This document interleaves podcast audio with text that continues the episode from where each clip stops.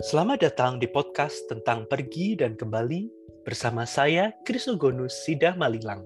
Di podcast ini, kita akan membicarakan pengalaman-pengalaman berimigrasi, beremigrasi, dan pemahaman akan konsep tentang rumah itu sendiri. Di episode kali ini, saya ditemani oleh seorang teman saya yang bernama Panggi. Selamat datang di podcast ini, Panggi. Boleh masuk, Pak? Boleh, silakan masuk. Mas Iya, Panggi mungkin bisa. ya. Iya, monggo. Mas Panggi mungkin bisa memperkenalkan diri terlebih dahulu sehingga para pendengar tahu, kenal. Karena kalau kata orang Jawa kan tak kenal maka tak kapleng. Jadi daripada nanti dikapleng. Bisa aja nih Bapak nih. Ya, perkenalkan saya Panggi Kurniadi. Sebenarnya saya tuh amazed aja gitu loh. Seorang teman saya ini, ya, Sida. Ini kan... Saya- eh, saya temannya, eh, bukan ya? Nggak tahu. sih kita ya? nggak tahu. Ya, aku amazed aja loh. Udah kamu tuh punya sebuah podcast gitu ya. Dari yang pribadi yang cukup kaku dan formal gitu ya. Udah gitu, sekarang punya sebuah podcast yang beda gitu dan menurutku eh, punya nilai plus gitu ya, punya Iya. added value tersendiri. Waduh, kok ini jadi serius Sepertinya banget ya? gombal ini. Ini sepertinya gombal. Enggak, ini beneran. Tapi ya, tapi eh, aku kan tadi bilang kamu kaku dan formal gitu ya.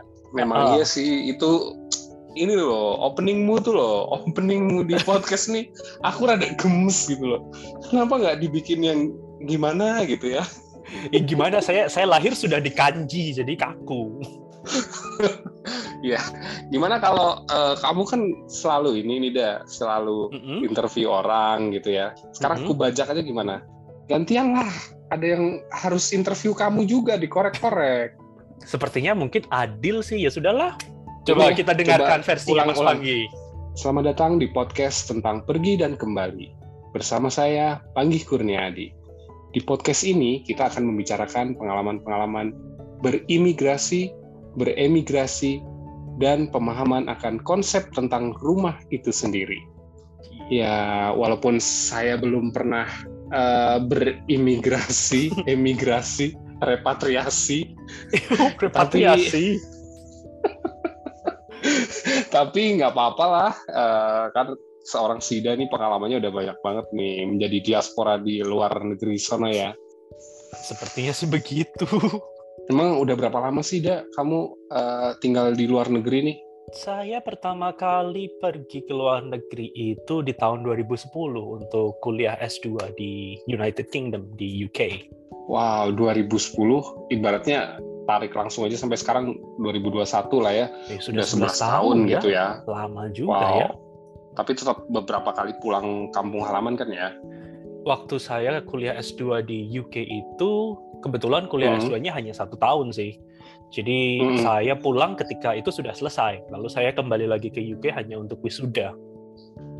oke itu belum ada sama sekali COVID-19 dan sebagainya yang itu masih 2010, 2011. dunia masih sangat berwarna ya. Dunia masih sangat berwarna, masih bisa pergi ke mana-mana.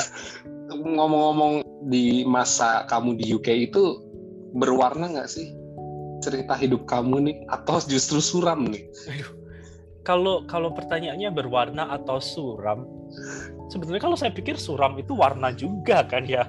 Iya, iya, Jadi iya, iya bisa juga dibilang sih. memang memang itu berwarna dan dan ada, campur campur campur. Aduh, kayak kayak Hmm. kayak program talk show aja campur-campur semua ada ada di sini. Jadi Ya, memang ini memang kan ada show, memang, bro. memang ada yang cerah dan ada juga yang yang suram dan tapi ya gimana ya kalau kalau kalau semua semua cerah ya lukisan juga nggak akan jadi menarik untuk dilihat kan. Betul, betul, betul. Saling menyeimbangkan lah ya. Saya kan Libra, jadi memang orangnya seimbang. Tapi eh, paling pertama itu ke UK ya, Mm-mm. dan itu udah uh, dream country bukan sih? Maksudnya apakah dari lama kamu, oh, aku pengen ke UK, aku harus uh, kuliah di uh, Universitas A, Universitas B yang uh, bener-bener kamu idam-idamkan kesampaian atau enggak gitu sih? Mungkin gimana ceritanya Pak? Sebetulnya enggak sih. Sebetulnya waktu itu saya ke UK itu kecelakaan, accident. Jadi gini, Why? uh, waktu waktu saya lulus S1, saya itu kan kepingin Hmm. banget yang namanya kuliah S2 di luar negeri. Hmm, hmm. Jadi saya Lalu? daftar waktu waktu itu justru saya kepinginnya pergi ke Amerika dan karena apa ya Ah, reputasi program beasiswa Fulbright itu kan besar sekali. Kayaknya Betul, semua betul. semua semua dosen yang saya temui, semua orang yang saya temui itu mereka rata-rata dapat Fulbright. hmm, oke. Jadi saya kepingin Fulbright. Lalu uh, kalau nggak Fulbright, oke mungkin Australia. Tapi Mhm. saya saya waktu itu mendaftar Fulbright, ternyata nggak dapat. Lalu ada lagi bukaan uh, beasiswa Chevening ke Inggris Oke. waktu itu. Nggak dapat iya. juga. Maksudnya bukan bukan nggak bukan cuma nggak dapat, saya kirim formulir dan tidak dibalas sama sekali. Hmm, Oke. Eh, waktu mau daftar ke Australia, ternyata deadline-nya sudah lewat.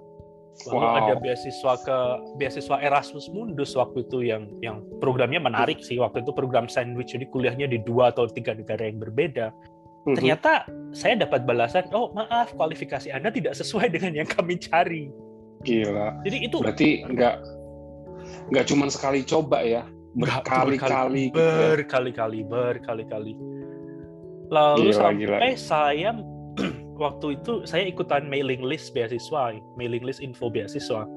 Di situ disebutkan bahwa ada beasiswa Gates Cambridge Scholarships. Nah, eh, saya tertarik sih. Maksudnya saya tertarik karena lihat, oh ada beasiswa baru, aku belum pernah dengar ini. Tapi waktu itu saya tahu diri, Fulbright aja saya ditolak. Chevening, aduh, jangankan ditolak, dibalas aja enggak. Erasmus Iya, iya. sudah dikatain, aduh kualifikasinya nggak setara. Ini kita bicara iya. University of Cambridge yang notabene universitas nomor satu dunia. Waktu Benar-benar. itu Ya, oke. saya langsung mikirnya, ah nggak mungkin deh saya dapet. Tapi Hmm, mungkin karena sudah desperate, tidak dapat beasiswa, tidak dapat beasiswa-beasiswa yang lain, saya pikir, ah sudahlah, saya daftar aja untuk gagal. Siapa Hmm. tahu setelah ini saya dapat karena probabilitas akan selalu bergulir. Iya, iya. Eh, ternyata kok saya dapat. Dapat ya di Cambridge itu ya. Iya, dapat di University of Cambridge sudah. Rasanya apa ya? eh, orang kayak Wow. saya kok bisa dapat ke dapat ke sana ini ini yakin nggak salah nih. Ya, kayak berasa I don't deserve this gitu ya. Kayak Oh, oh. mungkin merasa aku ini pantas nggak sih? Aku kayaknya mungkin rada nggak percaya diri dan sebagainya gitu ya. Betul, betul. Rasanya kayak apa ya? Kayak mimpi. Ya, Ini ya, beneran? I see, I see. Uh, ibaratnya kegagalan-kegagalan kamu sebelumnya itu buat latihan kali ya. Sampai akhirnya kamu bisa mungkin ya, tembus tapi, yang ini. hmm, Ah, I see, I see. Mungkin justru di saat kamu uh, pasrah, uh, tidak terlalu ngoyo, ingin mengejar itu, justru malah God's hand works. hmm, sepertinya Nggak- sih. Kalau Hmm, menurutku sih ya. hmm, mungkin ya. Uh, dari keluarga sendiri gimana nih? Apa dukungan untuk akhirnya melanjutkan studi di luar negeri itu seperti apa nih? Itu sebetulnya ada ceritanya tersendiri. Jadi waktu itu eh, saya dapat surat pemberitahuan dari Cambridge itu akhir Januari 2010 kan. Hmm, Kebetulan di awal 2010 itu saya ada konflik keluarga yang benar-benar parah lah. Wow, ya oke. Waktu itu sampai saya ingat orang tua saya bilang, udah kamu kalau dapat beasiswa nggak usah berangkat. Akhir tahun 2010 pokoknya kamu udah harus kerja, udah harus nikah. Wow. I see. Jadi jadi kayak apa ada intimid ada ada ada beban gitu udah. Jadi waktu itu udah beneran udah nggak nggak mikir sama sekali udah ah ya udahlah berarti emang sudah sudah nasibnya tidak boleh mendaftar beasiswa lagi. Eh ternyata di akhir bulan Januari 2010 surat itu datang. Ya, Ya mau nggak mau keluarga ketika melihat kop suratnya itu University of Cambridge, mereka nggak bisa menolak karena mereka tahu itu universitas yang notabene top di atas. benar benar benar. Ya mungkin itu tadi mungkin karena apa ya kepasrahan dirimu yang Mungkin ya. ib- ibaratnya gimana ya eh, dari berbagai macam pressure tekanan dan sebagainya eh, apa ya you can survive you can ya pass through that moment akhirnya tembus lah gitu mungkin terjawab gitu. waktu itu sumpek banget rasanya kayak aku kepingin melihat dunia Aku kepingin Hmm. aku kepingin mengembangkan ilmuku. Iya, Yes. bukan bukan berarti mengembangkan ilmu tidak bisa di Indonesia, tapi aku pengen mengembangkan ilmu dari perspektif yang lain. Iya. Iya, iya. I see. Ada kayak semacam aku kepingin melihat dunia. Hmm, oke. Aku kepingin tahu lebih banyak tentang ya tentang dunia sekitarku, dunia dunia secara luas. Oke, oke. I see, I see. Dan akhirnya terjawab uh, di UK tersebut ya untuk Iya. sebagai pin- pintu perjalanan pertamamu. Mm-mm. Iya sih, Dan Bang. uh, bagus-bagus juga sih metafornya. Maksudnya pintu perjalanan pertama. pintu peron 3 per 4-mu di situ. Peron 93 per 4 berasa Harry Potter saya. ya, tapi ininya perjuangannya berbuah manis lah. Amin. Eh, Jarang-jarang loh yang apa namanya bisa uh, masuk ke Cambridge gitu kan, yang dalam apa mungkin beberapa kali nyoba pun juga nggak dapet dapet gitu tapi dirimu kan bisa tembus gitu. Ya dengan kegagalan yang sebelumnya sih. iya benar juga ya. Ya jadi mungkin buat eh, para calon diaspora di luar sana ya jangan menyerah nih.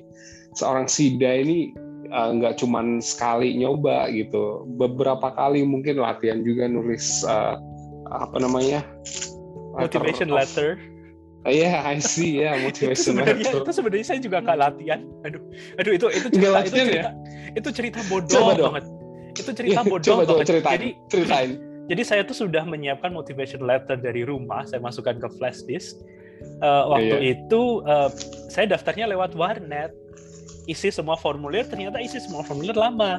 Begitu sampai ke motivation letter, flash disk saya nggak kebaca di komputer Wow. warnet. Jadi harus ketik ulang dong. harus bukan cuma harus ketik ulang, saya harus nulis lagi dari awal. Sementara waktu saya ngelihat billing, saya cuman duit saya cuma cukup buat 10 menit lagi. Wow, gila, gila, gila, gila, gila.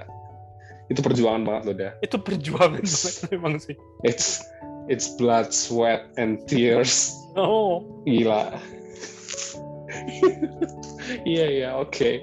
Itu pengejauhan tahan manifestasi uh, blood, sweat, and tears. tuh. Iya iya iya iya. Dan uh, akhirnya ini nggak sih berbuah manis nggak sih di UK? Maksudku uh, kamu ini nggak sih mendapatkan apa yang kamu inginkan gitu? Maksudnya yang ingin kamu cari di sana gitu dapat nggak gitu? Eh, kalau kita bicara dapat atau enggak waktu itu, ya jawaban saya saya dapat selama saya di sana. Oke. selama saya di sana saya Oke. saya mendapat kesempatan untuk untuk tidak cuma belajar tapi juga belajar mengenali diri saya sendiri saya ini siapa Hmm. Bagaimana Iya, iya. saya mengeksplor diri saya sendiri identitas saya see. sebetulnya saya ini siapa sebetulnya saya ini maunya apa nah it- itu justru justru di di perantauan itu yang ya di, di perantauan itu saya mendapat kesempatan untuk untuk melakukan itu perjuangan di perantauan perjuangan di rantau di UK itu tadi yang yang membuat saya kayak semacam oke sekarang saatnya saya justru membantu saya untuk melihat saya ini siapa saya ini maunya Baik, apa baik. Hidup saya maunya ke mana Iya, iya, iya. Betul, betul, betul, betul. Jadi bukan melulu tentang destinasinya ya. Maksudnya aku harus pergi ke sana gitu, tapi justru di situ eh, dari diri kamu sendiri tuh bisa mencapai mungkin tahapan baru selanjutnya ya destinasi dari Eh, mungkin dalam diri kamu sendiri gitu ya. Mungkin naik level dan sebagainya gitu ya. hmm. saya saya saya ingat sih kalau kalau tentang ini Gimana? saya ingat sebelum se- persis di beberapa jam sebelum saya berangkat waktu Hmm, itu gimana saya tuh? sudah saya sudah siap-siap dengan koper eh, bapak bapak sudah menyiapkan mobil untuk mengantar saya ke airport waktu itu terus saya Hmm. nangis waktu itu saya nangis. Eh, nangisnya gini karena di di satu sisi saya memang kepingin keluar dari Indonesia. Iya. tapi di sisi lain waktu itu saya keluar bu saya keluar saya berpikir bahwa ini beasiswa saya saya punya kesempatan ke Inggris satu tahun dan saya nggak mau balik ke Indonesia.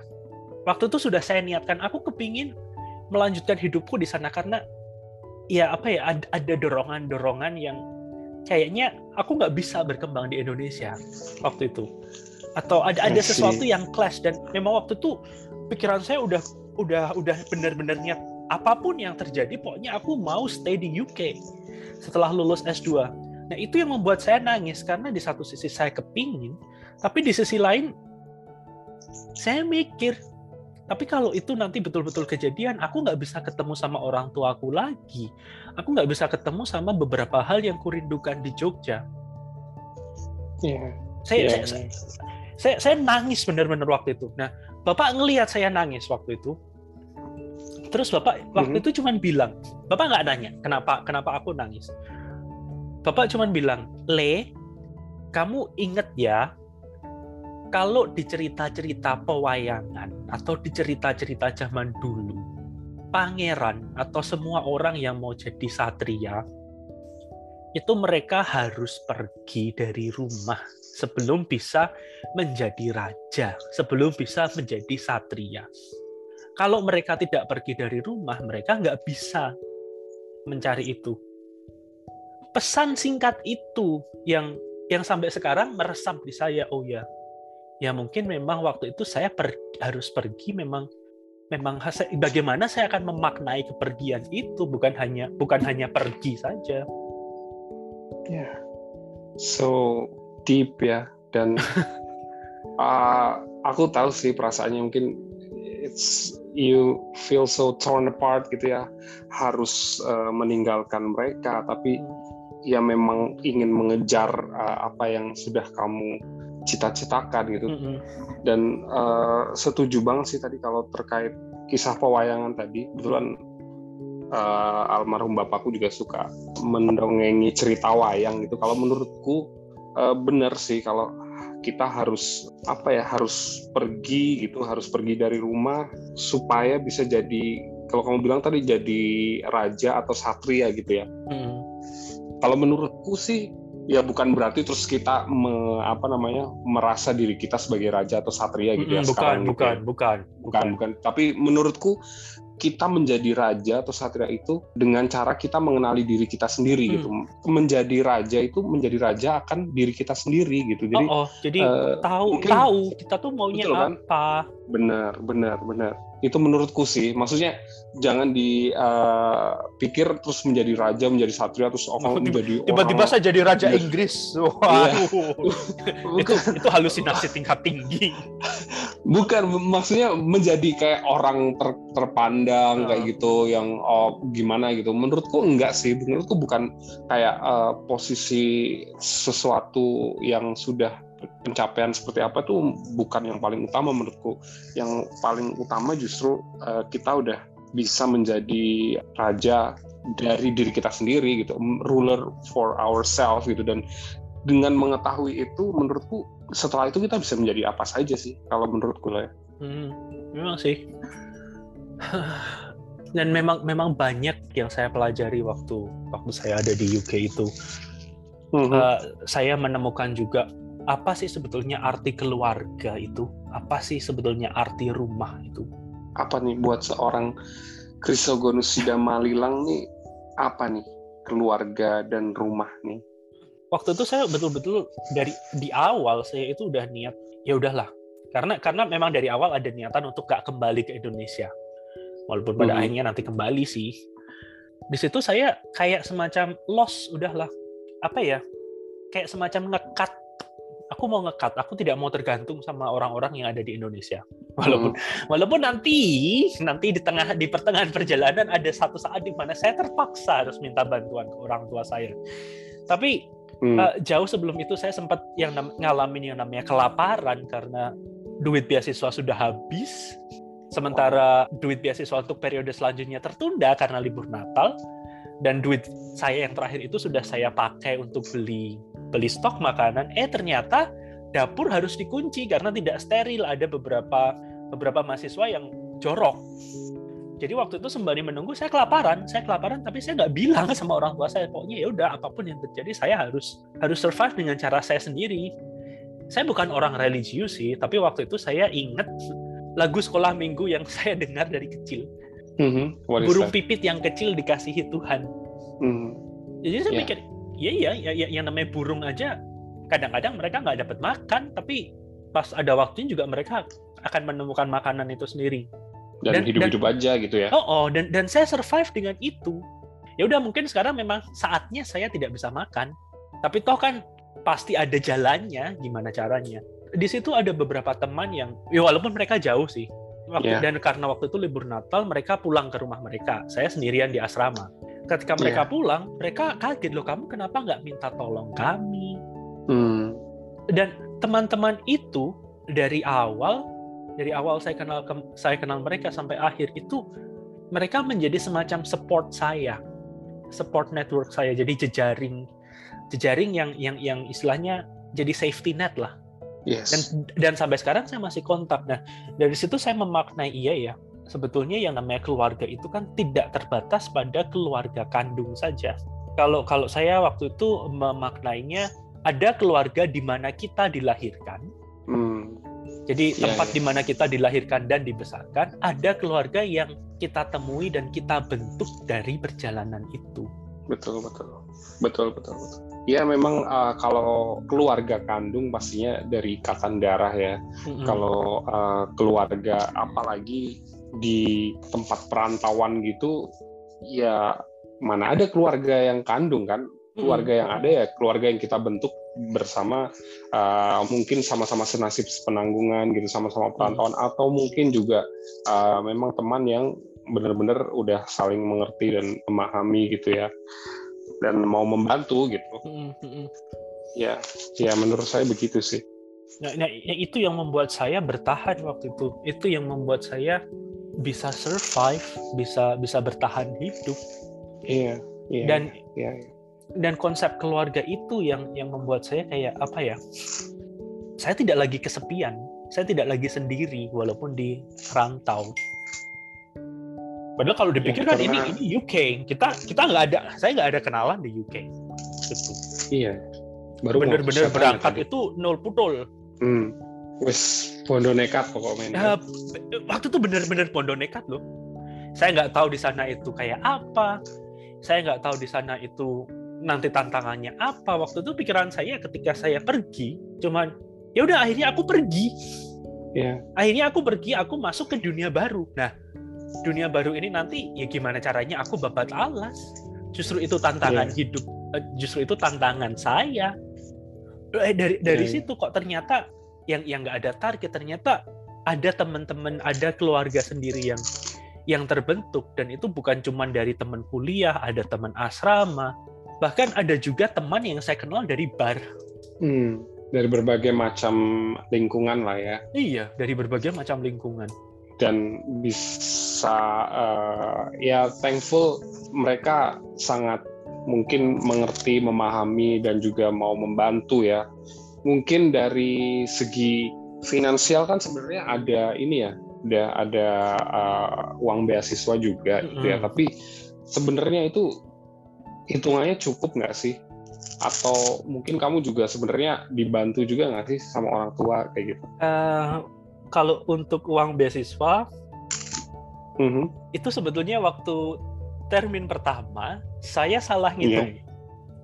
Wow, gimana? Jadi tuh? saya salah ngitung karena ternyata ada ada uang deposit yang harus saya bayar dan tidak saya perhitungkan.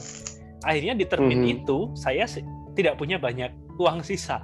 Mm -hmm tapi saya nggak minta ke orang yeah. tua waktu itu wow. karena karena waktu itu ya saya udah mikirnya ya aku harus sembodo lah sembodo mm -hmm. itu apa bahasa yeah. sembodo itu apa bahasa Indonesia apa ya ya ini apa namanya harus apa sih konsisten bukan ya ya mungkin lah pokoknya itulah saya harus yeah. sembodo kalau kalau saya memang nggak mau pulang ya saya nggak harus nggak boleh menggantungkan diri ke mereka hmm.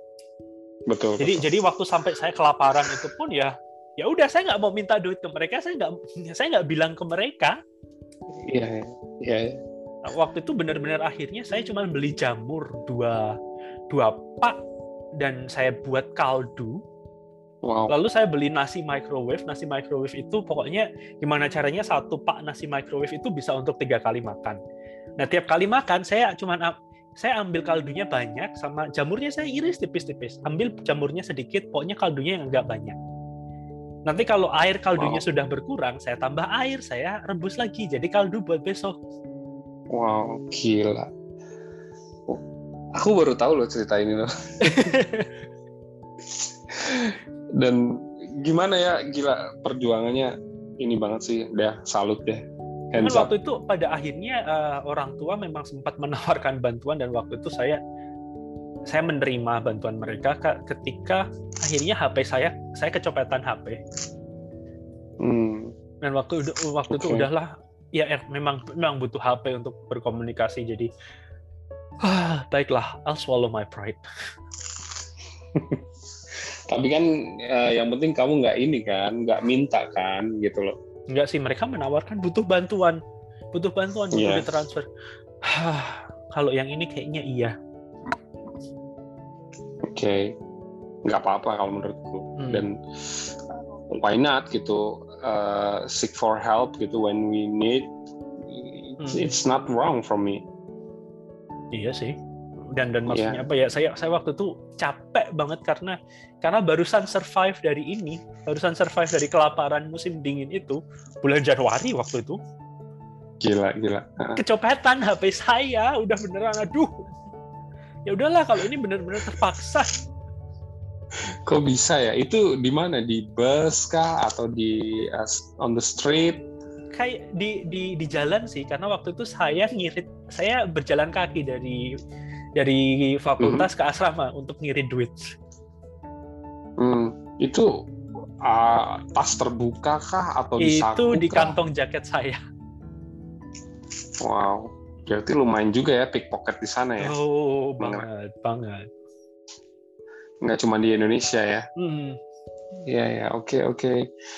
Dan itu berarti kamu kayak puasa gitu ya deh?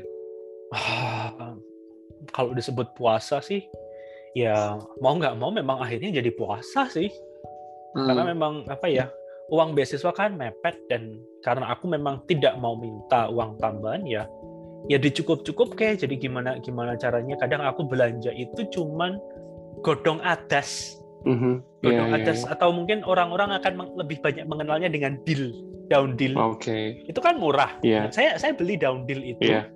terus cuman saya godok jadi sop bumbunya cuman mm -hmm. garam bawang sama telur itu murah banget mm -hmm. dan itu sama kan jadi sama kan mm -hmm.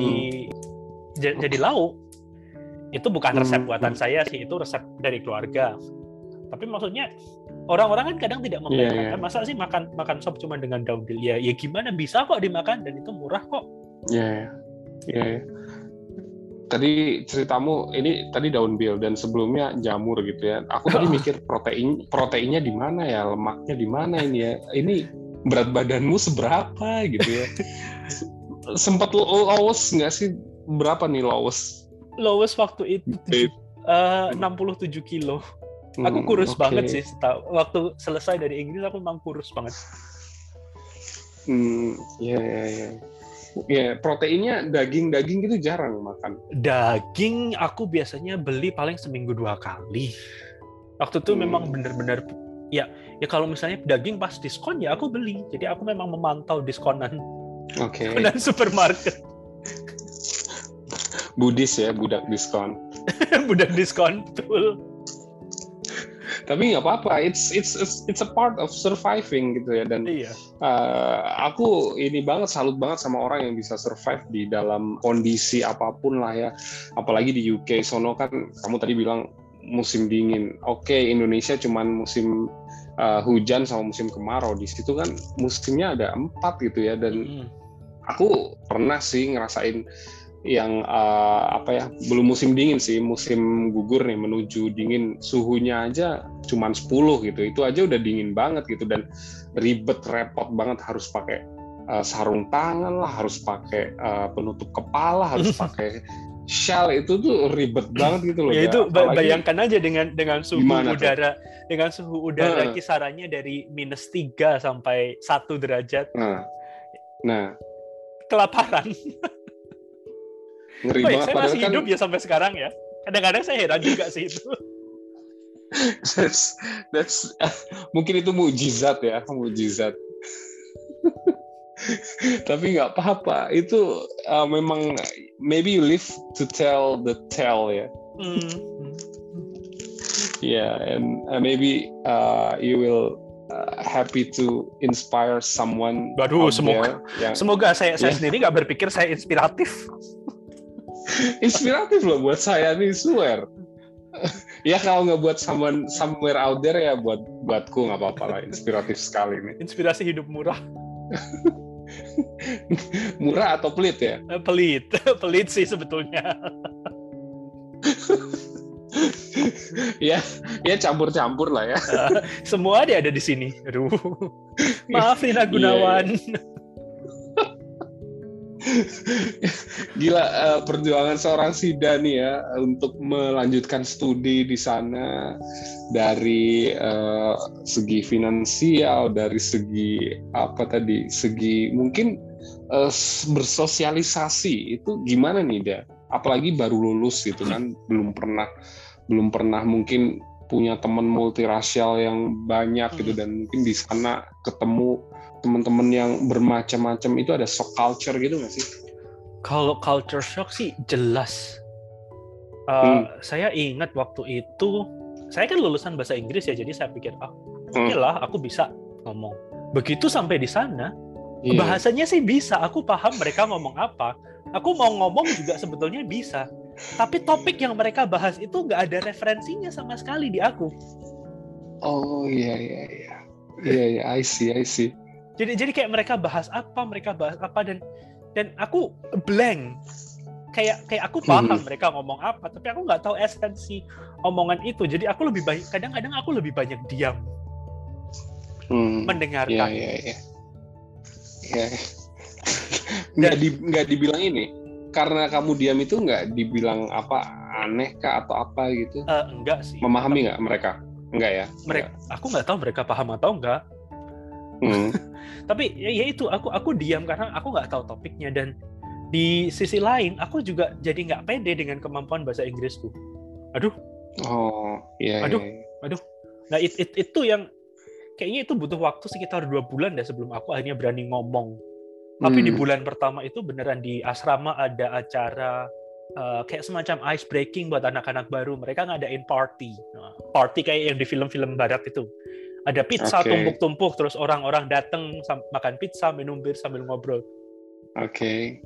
Aku awkward. Dan- Aku rasanya apa ya kayak kayak ikan lele diangkat terus ditaruh di atas wajan. Iya iya. I see. Kar- karena apa ya Karena- aku aku mau ngobrol aku juga merasa aku nggak punya sesuatu yang bisa aku tawarkan sementara mereka lebih referensinya lebih banyak karena dari situ aku mulai sadar aduh referensiku itu sebetulnya semuanya sangat Indonesia Hmm. Iya iya. iya. sesuatu yang tak Ah. sesuatu yang aku anggap cool di Indonesia itu buat mereka ya mungkin biasa aja atau mereka nggak tahu malahan jadi Iya, rasanya iya. itu aku ngapain sih di sini Itu Ya, beneran part- ada lagi pizza party Iya. pertama aku cuma 10 menit pokoknya aku di situ cuman ya udah duduk makan pizza udah kenyang aku balik ke kamar It- it's so hard to fit in ya. Itu kayak film-film. Ya kayak kayak film-film inilah ya. Film-film remaja yang itulah uh, oh, oh. ya aku paham banget lah kayak gimana uh, susahnya trying to fit in kayak gitu deh.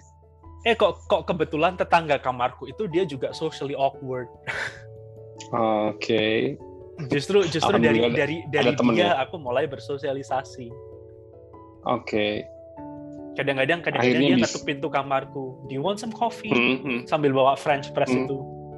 Makanya Hmm. sampai sekarang saya kalau sama yang namanya French press itu saya punya memori. Memori yang sangat indah karena apa ya itu itu awal dari persahabatan saya dengan tetangga kamar saya ini. Yang Masih sampai sekarang sampai tiap tahun sekarang? kami masih masih kirim-kiriman kartu Natal. Wow nice. Nice. Dari negara mana tuh? Dari Belgia. Dari Belgia dari oke. Belgia setelah uh, akhirnya bisa fit in gitu ya untuk di asrama nih mungkin ya. Tapi kalau di kehidupan kampus sendiri itu gimana tuh? Fit in sama uh, apa ya mungkin ritme belajar uh, mungkin cara mengajar dari dosen dan guru-gurunya itu seperti apa nih? Cepat juga nggak nyerapnya nih? Atau lama juga nih uh, Kebetul, adaptasinya kebetulan kalau untuk akademis saya memang shock di awal karena apa ya kebiasaan di Indonesia kalau kuliah itu ya sudah mendengarkan. Kalaupun misalnya ada yang ada dosen tanya atau ada yang mau menyampaikan pendapat biasanya waktu di Indonesia itu saya yang aktif. Mm. okay. nah ketika Iya, di iya. Inggris saya saya mau aktif waktu itu. Pertemuan pertama sebelah saya cewek dari Yunani. Cantik banget. Wow. Wow. Oke. dan nggak cuma cantik waktu itu dia sangat aktif dan dia tahu semua teori. Saya langsung mengkerut. Wow. Wah ini apa ini? Perfect ada ya berarti ya? Ini ya, bisa ya saya saya nggak nih. tahu sih dia perfect atau enggak karena saya juga tidak mengenal jauh. Tapi tapi maksudnya itu dengan sukses membuat saya terintimidasi. Aduh loh aku tuh ke sini mau belajar dari nol. Ternyata mereka semua sudah ada bekal. Apa cuman aku yang nol I see I see. Walaupun akhirnya aku menemukan eh, teman-teman yang satu frekuensi sih. Dan akhirnya kami Hmm. belajar bareng. Memang teman uh, satu frekuensi itu ini banget ya apa bisa berperan sangat besar Betul. banget. Karena ya mereka akhirnya yang akan menjadi support system kayak kamu bilang tadi menjadi mungkin keluarga di perantauan. Dan ya apa saling mendukung satu sama lain gitu. Itu lebih ke teman-teman kampus atau teman-teman asrama nih dia semua sih ya. Semua ada ya? Semua ada. Jadi eh, teman kampus dia mereka menjadi support supportku di kampus teman asrama jadi supportku di asrama. Dan aku juga ada teman yang yang aku ketemu di bar yang yang Mhm. tiap aku inget banget waktu itu tiap senin malam dia pasti telepon aku dan jemput aku ayo kita ke bar oke It- it- itu yang jadi support system itu yang jadi keluargaku dan itu yang membuat aku merasa homey aku, aku merasa ini rumahku Mhm. Mhm. karena dari awal di- sih? waktu waktu itu ketika aku pergi Mhm. dari Indonesia aku tidak merasa homey waktu itu dengan Indonesia aku tidak merasa ya aku ada rumah secara fisik tapi waktu itu rasanya aku kepingin ke tempat lain yang ketika di Cambridge bertemu dengan ini aku merasa homey kayak Hmm. saking hominya waktu itu aku sampai sempat ngomong sama salah satu temen aku suka Cambridge aku besok kalau mati aku mau dikremasi terus abunya ditebar di sungai Cambridge wow jangan jangan mati dulu lah sekarang Yeah, no, of course not. Tapi eh, kamu merindukan nggak sih?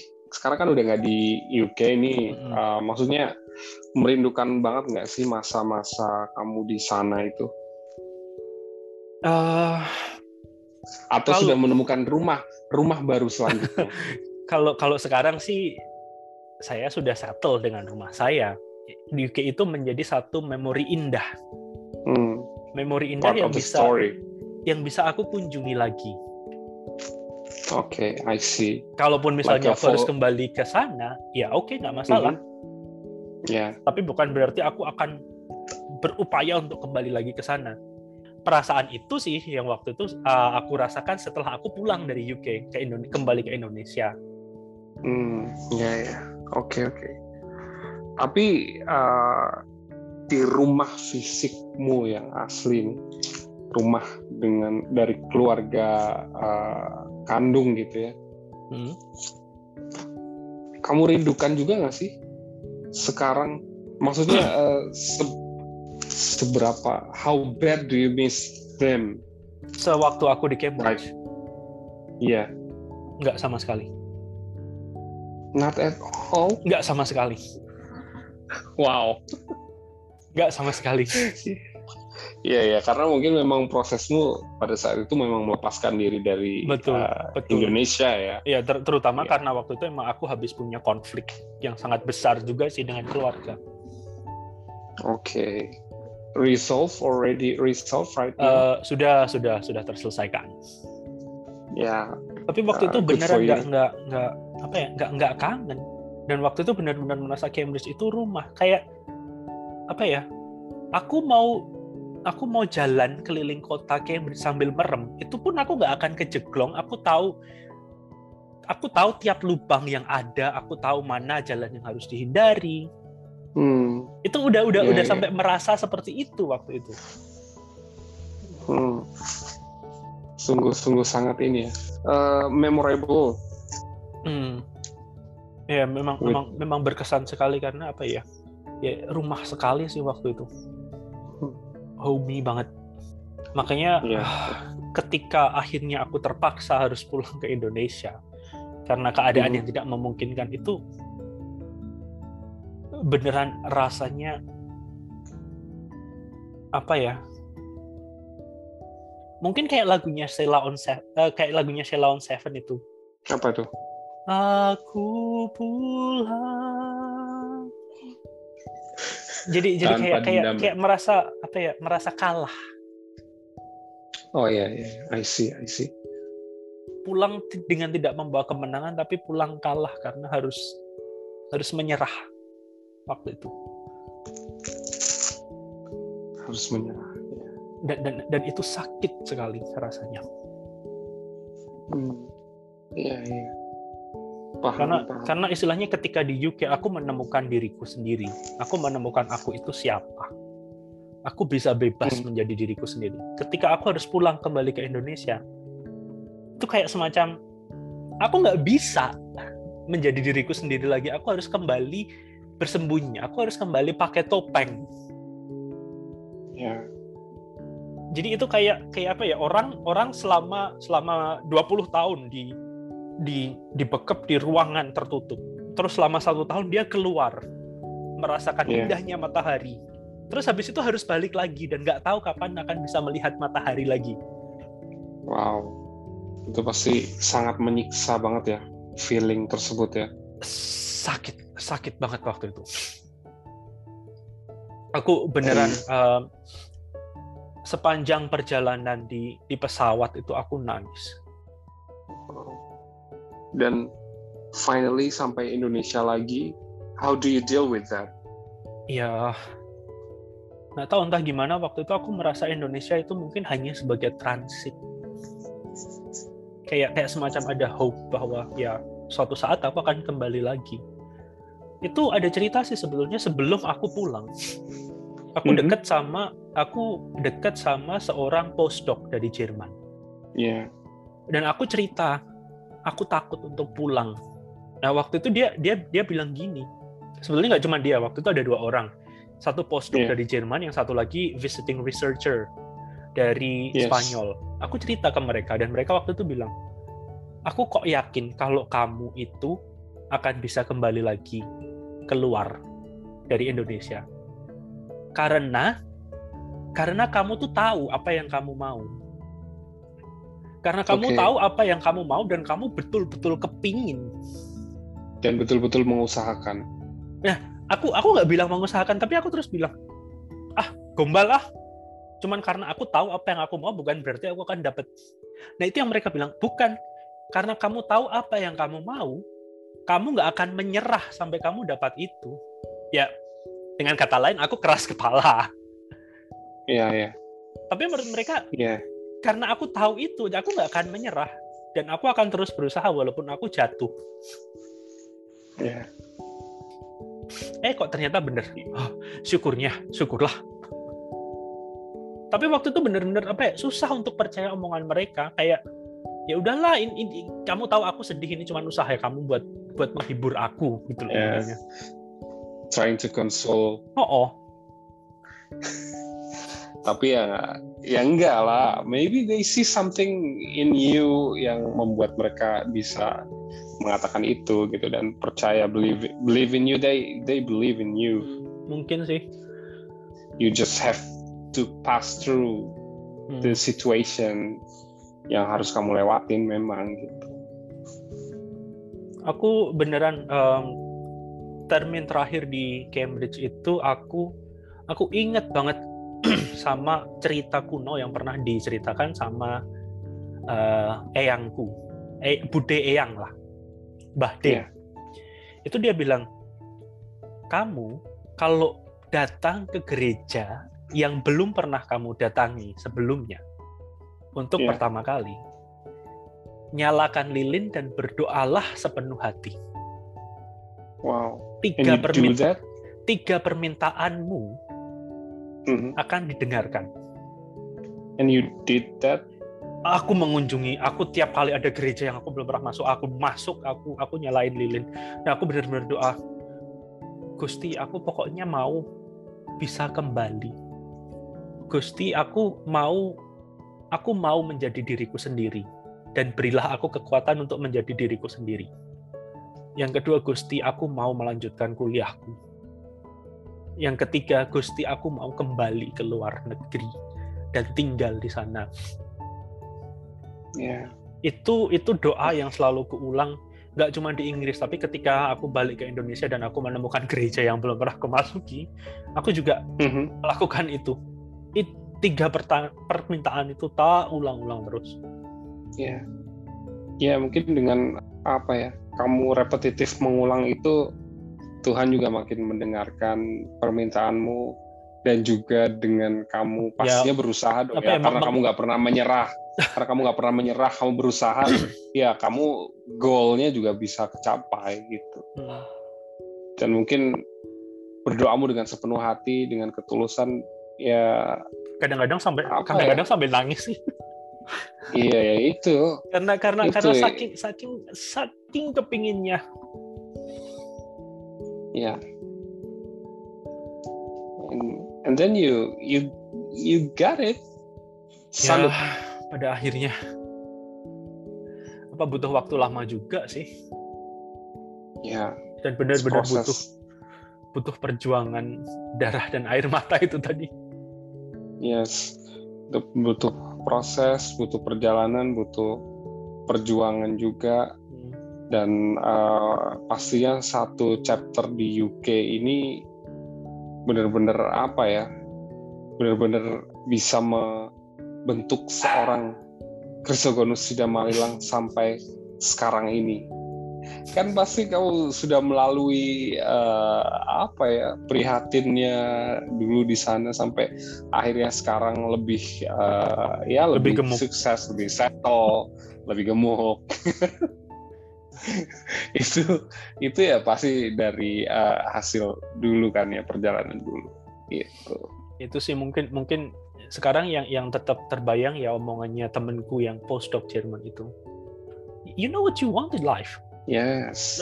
Dan aku I lah bukannya semua orang tahu apa yang mereka mau dari hidup mereka. No, no, you're different. You know what you want in life. Aku waktu itu bingung apa sih maksudnya dia. hmm. And now you figure it out. Begitulah.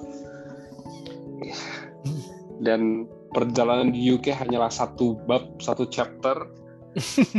Selanjutnya masih ada lagi ya. Iya, well, chapter-chapter ya, ber- yang selanjutnya kita bahas di episode yang lain deh. Ini kayaknya sudah terlalu panjang kita. Iya, tapi tapi ya terima kasih kesempatannya iya, terima eh, kasih. mengundang memberikan kesempatan buat saya membajak ya. Walaupun kayaknya nih belum jadi host yang baik nih saya. Iya, enggak lah. Baiklah, terima terima kasih juga sudah hadir Mas Panggi. Dan untuk para pendengar yang lain, kita akan berjumpa kembali di episode selanjutnya. Episode kali ini adalah penutup untuk season 1. Di season 2 kita akan punya banyak lagi topik yang akan kita explore. Terima kasih.